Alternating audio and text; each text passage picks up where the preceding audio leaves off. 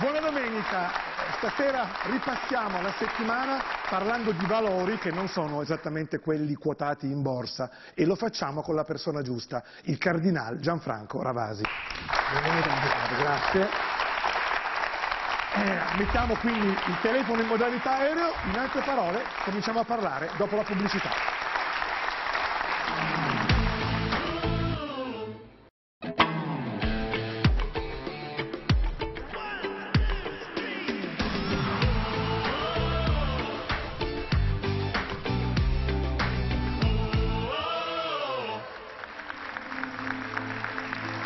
Domenica 1 ottobre 2023, poco tempo fa, Milano, 5.000 persone stipate come sardine dentro un palazzetto dello sport, ma sul palco a mandarle in estasi, letteralmente, non ci sono i Maneskin o Checco Zalone, c'è un signore indiano dalla folta barba bianca, vestito come il mago del Signore degli Anelli, Jaggi Vasudev, questo è il suo nome, ma tutto il mondo lo conosce come Sadhguru, ovvero il maestro, guru, ignorante, Shad. L'illuminazione l'ha avuta, dice, a 25 anni, durante un viaggio in moto. E oggi i suoi libri scalano la classifica dei bestseller del New York Times. Non so dirvi se sia il nuovo Sai Baba o l'ennesimo spacciatore di massime esistenziali a buon mercato, ma non è questo il punto.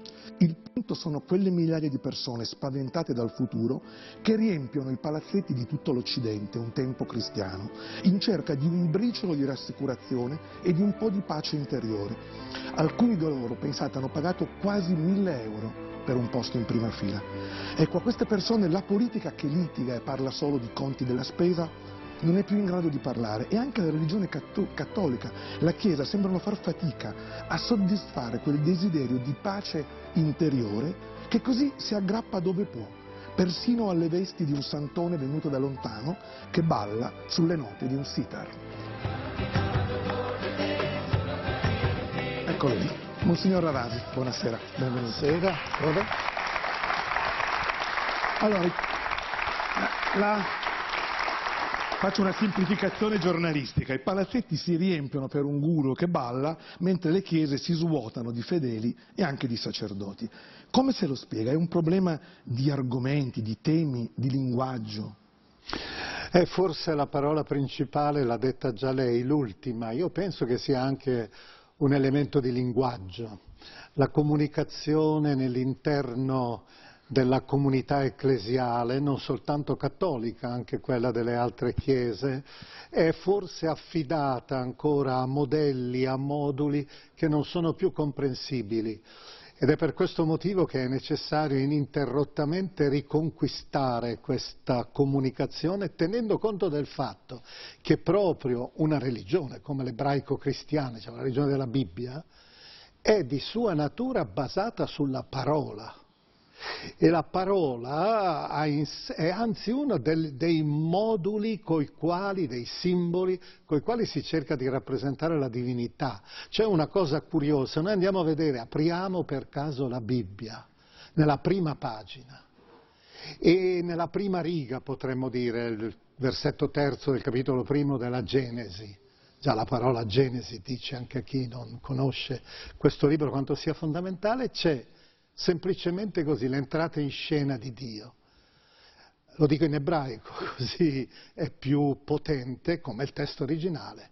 Vayomer Elohim yoior vayoior. Dio disse sia la parola, sia la realtà, sia la luce, e la luce fu. La creazione è effetto di una parola. Ecco, la parola, noi purtroppo, oggi ai nostri giorni è espressa in una forma completamente diversa rispetto a quella che era nell'interno del libro. Dobbiamo non perdere il libro, anzi, proprio questa trasmissione ha la funzione di essere, come venivano chiamati gli ebrei e i cristiani dai musulmani, la gente del libro. Ma dobbiamo anche tener conto di questa comunicazione che è fatta anche di gesti, che è fatta anche di percorsi su quell'infosfera, sui viali dell'infosfera, dove... Dico che è un grande esperto, poi ne parliamo, ma adesso ho bisogno delle sue parole per per un argomento di cronaca che ci sta in questi giorni, così, ci ha molto colpito tutti, l'epilogo della vicenda di Giulia Cerchettini, che ha riportato alla ribalta in maniera drammatica l'eterno, dico eterno perché ne parliamo continuamente, tema della violenza sulle donne, cioè, gliela dico male. Ho visto forse anche lei il bellissimo film di Paola Cortellesi, ecco, le donne in 80 anni sono molto cambiate, gli uomini no. Perché? Perché non riusciamo a cambiare? Glielo chiedo qua, in questo caso, da uomo a uomo, ma perché non cambiamo?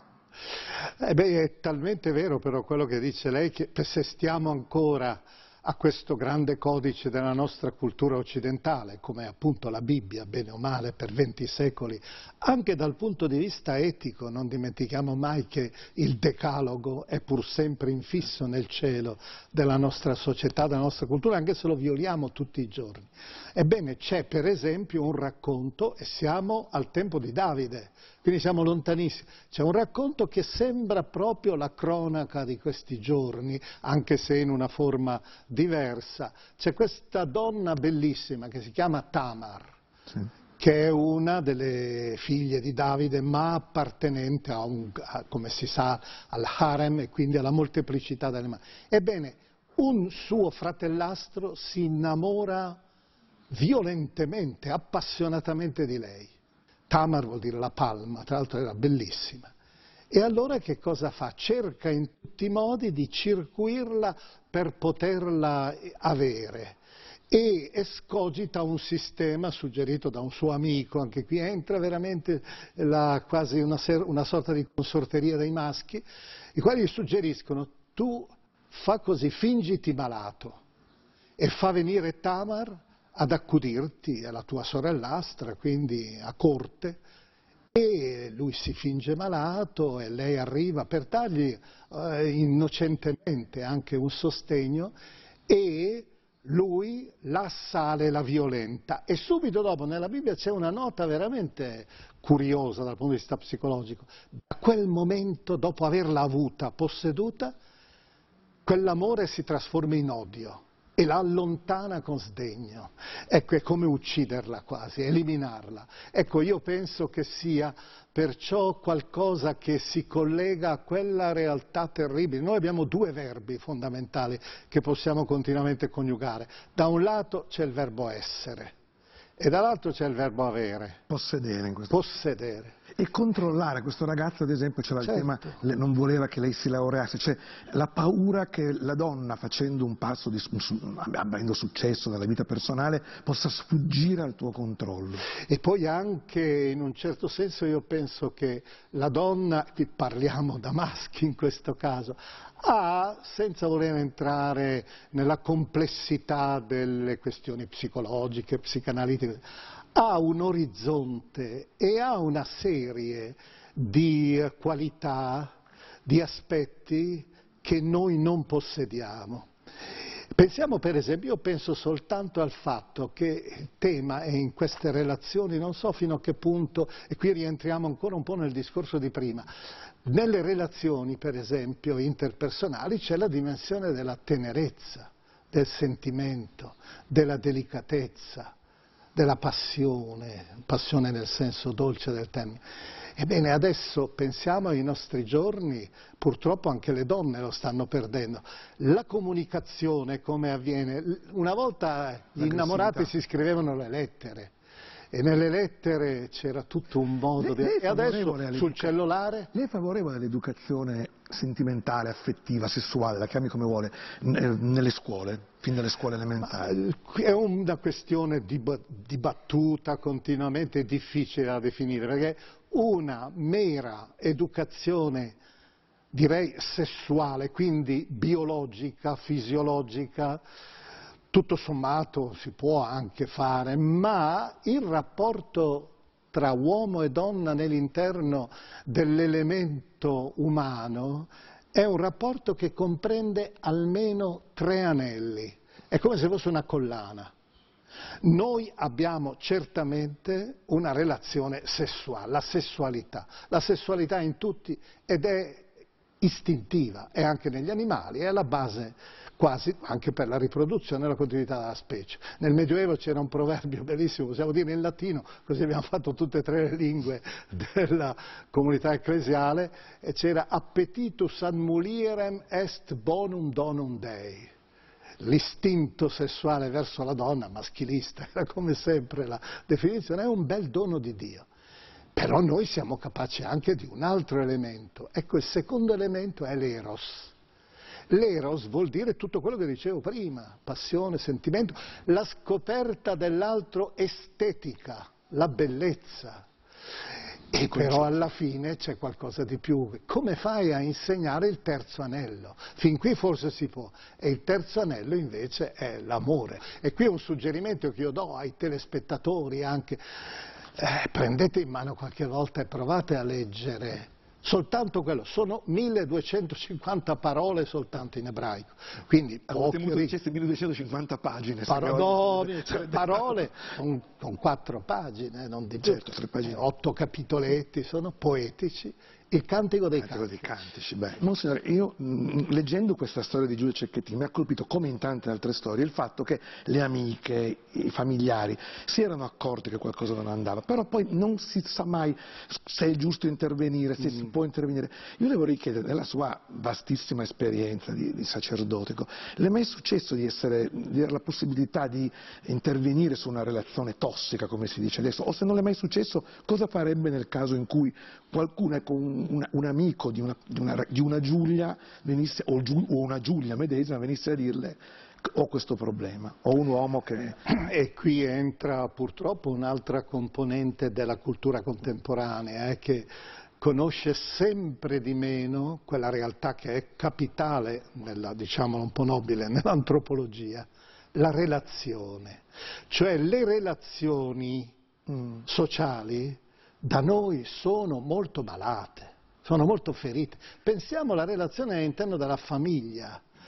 Io posso dire per esempio l'esperienza mia, ormai io sono di una generazione molto molto precedente, con una cultura molto diversa, ma nell'interno della famiglia c'era una comunicazione spontanea che si esercitava persino, e qui qualcheduno dei nostri telespettatori lo potrà anche dire, persino nei silenzi.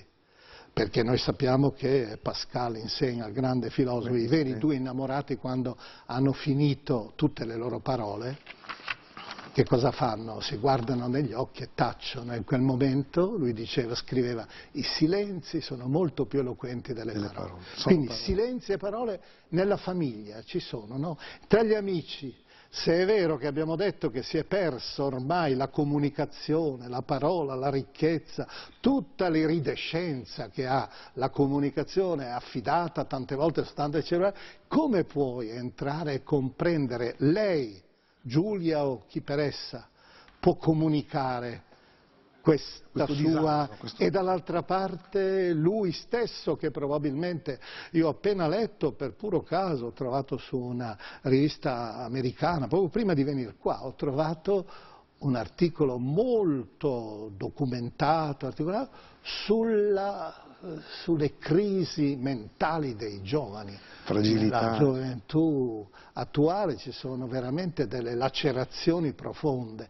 E allora in questo caso proprio è difficile, quando tutto attorno non c'è una comunità che comunica, ma c'è al massimo il gruppo che va nell'interno della discoteca, dove è interessante notare qui il tema del silenzio, dove si ha paura del silenzio nero. E lo si tiene...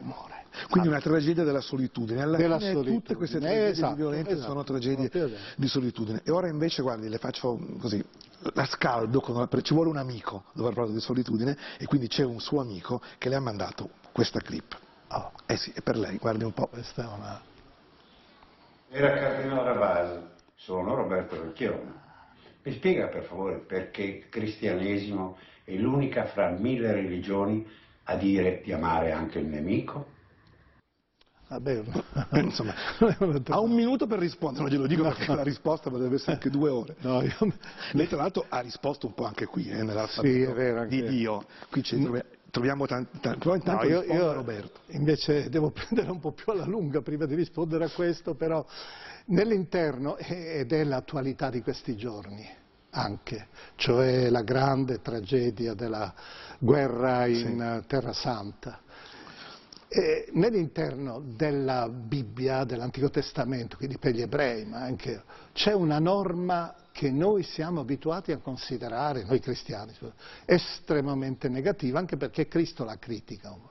E voi tutti la conoscete, tutti coloro che ci stanno ascoltando. La legge del taglione, sì. Occhio per occhio, dente per dente, mano per mano, piede per piede, bruciatura per bruciatura. C'è tutto un catalogo del capitolo 21 del libro dell'Esodo. Ebbene, questa norma è una norma tutto sommato giusta. Perché è la proporzione, la proporzionalità, la giustizia commutativa, insomma, distributiva. Invece, però Gandhi cosa diceva? Beh, occhio per occhio si diventa tutti ciechi, io lo ripeto sempre. Però comunque una norma, diciamo almeno una norma di parità. Cosa viene praticato adesso? È stato praticato prima anche da Hamas, ma cos'è praticato adesso? È la legge di Lamech. Lamech non so se lo conosce lei, per esempio, lo conosco. È un personaggio. Benissimo, lo conosco benissimo, però diciamo, se non voglio dare sfoggio, così vuole che glielo spieghi anche agli spettatori.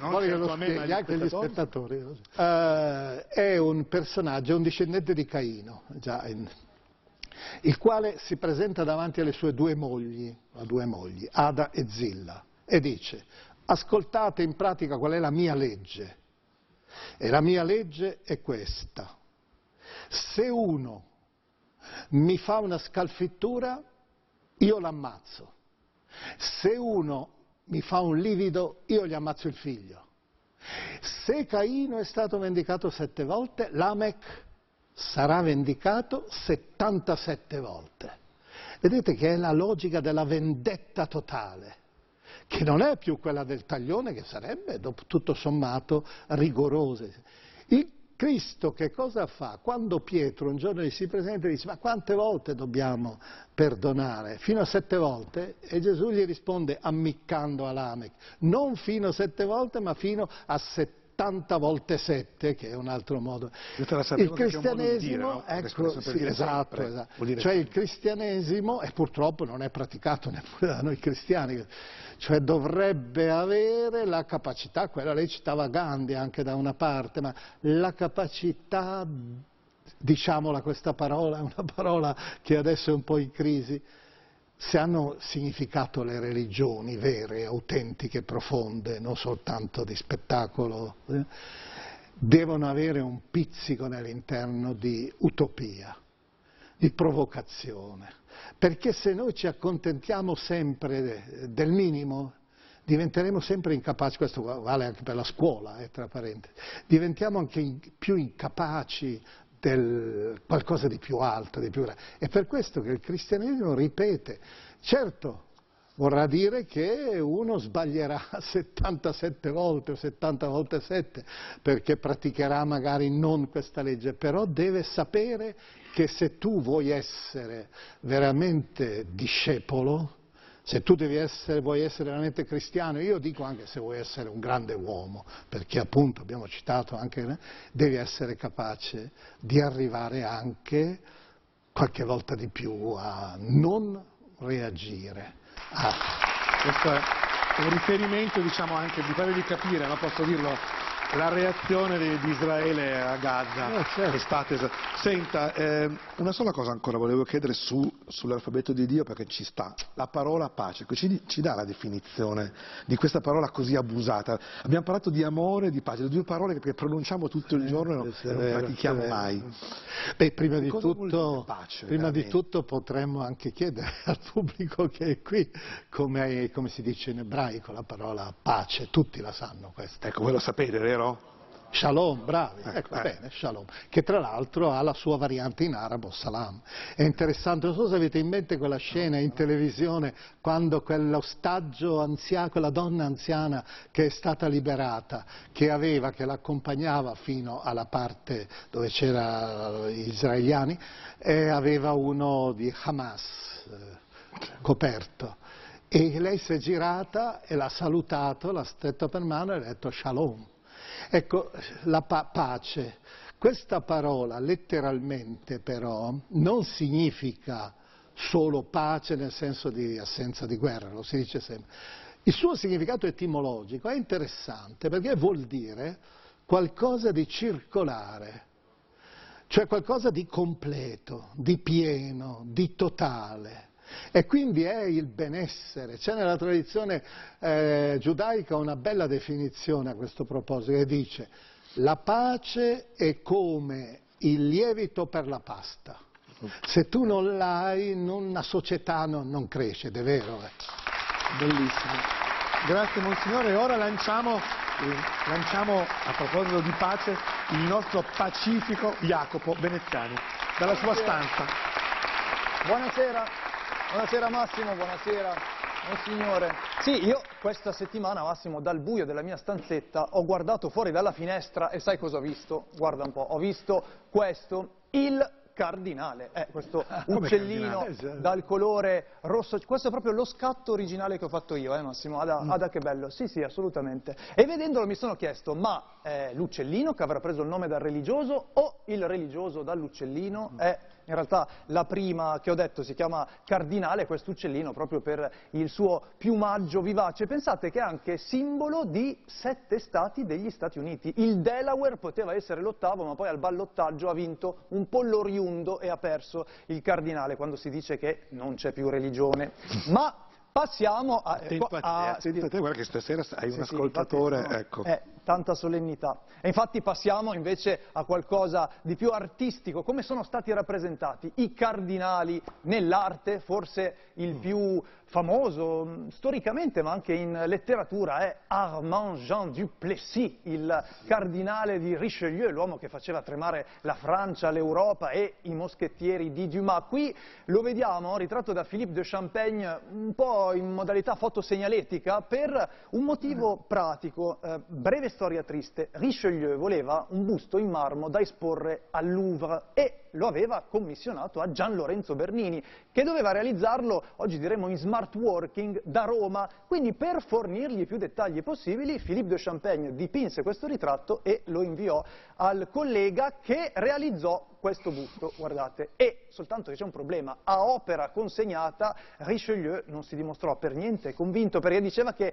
il busto non era abbastanza somigliante. Infatti poi ne commissionò un altro a uno scultore francese, questa volta Jean Varin, sipario. Ve l'avevo detto che era una storia triste. Ma passiamo a un altro trio, questa volta opera di Tiziano. Si tratta di Papa Paolo III, al secolo Alessandro Farnese, con i nipoti, era il nonno del cardinale Alessandro Farnese il giovane, che è il signore in piedi a sinistra, e Ottavio Farnese, che invece non ebbe una carriera religiosa, ma fu duca di Parma e Piacenza. Questa è un'opera incompiuta, perché le manca una mano di pittura e anche manca una mano al Papa, se notate. Vi ho anche messo la freccia. Dov'è la mano destra di Paolo III? Non c'è, perché Tiziano non l'ha mai dipinta. E nonostante questa incompiutezza, però, il dipinto rimane un ritratto fedele anche dal punto di vista psicologico delle tre figure. Vediamo il Papa che, benché sia anziano, ha ancora una grande brama di potere, no? Stringe in modo solido il bracciolo della sedia, non è affatto intenzionato a mollarla. Il cardinale Alessandro Farnese tocca il trono, convinto che sarà il prossimo pontefice, e in realtà poi non lo diventò. Un po' più umile e sottomesso invece è Ottavio, che si inchina come a ricevere un ordine o forse un favore, perché sappiamo che all'epoca nella famiglia Farnese il nepotismo galoppava, tanto che lo stesso Paolo III, prima di diventare Papa, fu cardinale per 40 anni e, pensate, veniva chiamato il Cardinal Gonnella, perché aveva ricevuto il titolo grazie all'intercessione di sua sorella Giulia Farnese, che era amante di Papa Alessandro VI, un Papa Borgia.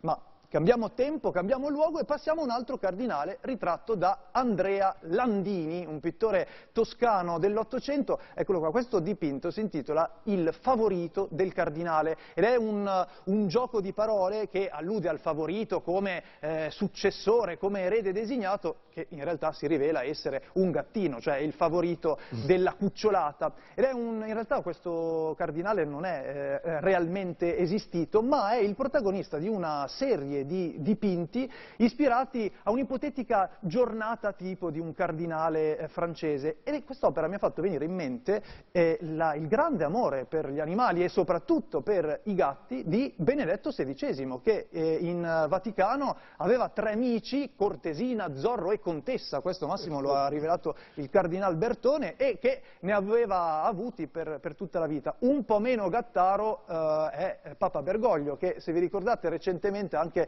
dichiarato che nelle famiglie i gatti, i cani stanno un po' sostituendo i bambini. Quindi come la risolviamo, come la mettiamo? Gattari sì o gattari no? E lei, Monsignore, è un gattaro? Sì, sì, sostengo. Ah. Gatto. Allora. Gatto è... E lo sono sulla scia di Montaigne, il quale diceva della sua gatta: non riesco mai a capire, quando giochiamo insieme, se si diverte più lei o io. Quindi... sì.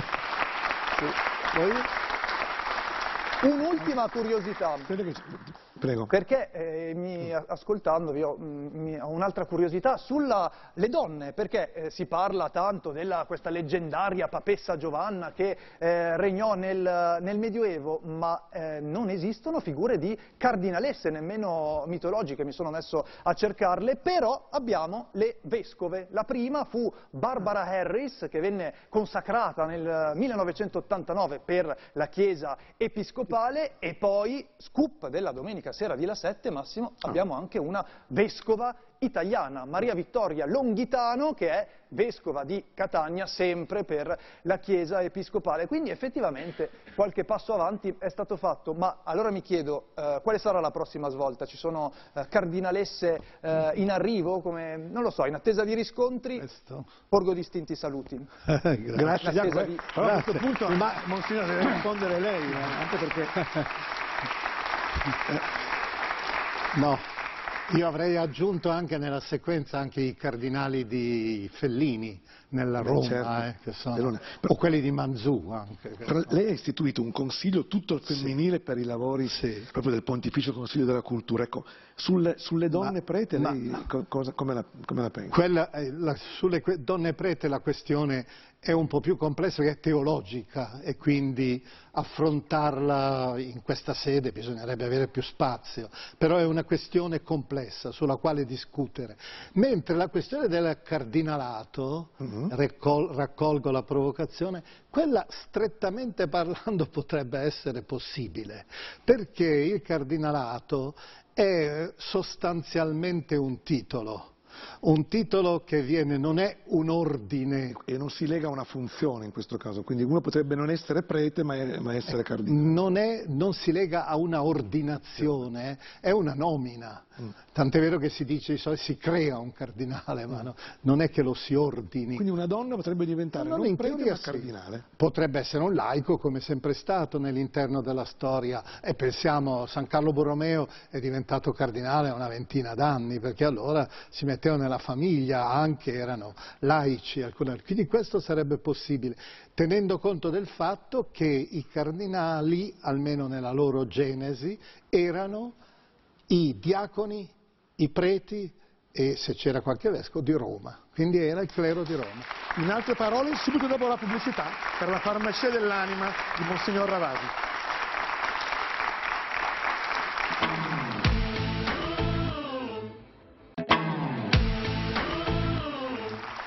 In altre parole con Monsignor Ravasi. Allora, questo è il momento del consiglio di lettura, noi lo chiamiamo la farmacia dell'anima. Io consiglio sicuramente l'Alfabeto di Dio, l'ultimo libro di Gianfranco Ravasi, di Monsignor Ravasi. Ovviamente lei invece mi consiglierà, spero, un altro libro, sono molto curioso di sapere quale. Una domanda sempre difficile questa per uno che l'ha letto quasi sempre nella sua vita libera. Io vorrei proporre di Dostoevskij I fratelli Karamazov. Un sentiero d'altura per i lettori, sì. È come salire su, magari alcune volte anche un po' inceppandosi, perché è un elemento così, è un testo così grandioso in cui ci sono in pratica tutti i temi brucianti dell'umanità, a partire dall'amore, a partire dall'odio, dall'ateismo, Ivan famoso, fino a chi è mistico invece, anche al delitto. C'è veramente tutto l'orizzonte umano. Nell'era dei messaggi rapidi dei social, stacchiamo i telefoni per una ventina d'ore e leggiamoci Dostoevskij. Adesso però li riaccendiamo perché torniamo in onda dando la linea a Marianna Aprire e Luca Telese. Noi ci vediamo sabato prossimo con In Altre Parole. Grazie ancora, Monsignor Ravasi.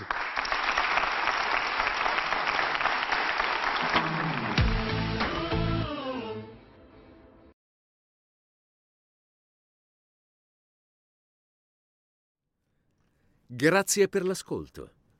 Tutti i podcast di La 7 sono disponibili su www.la7.it/podcast.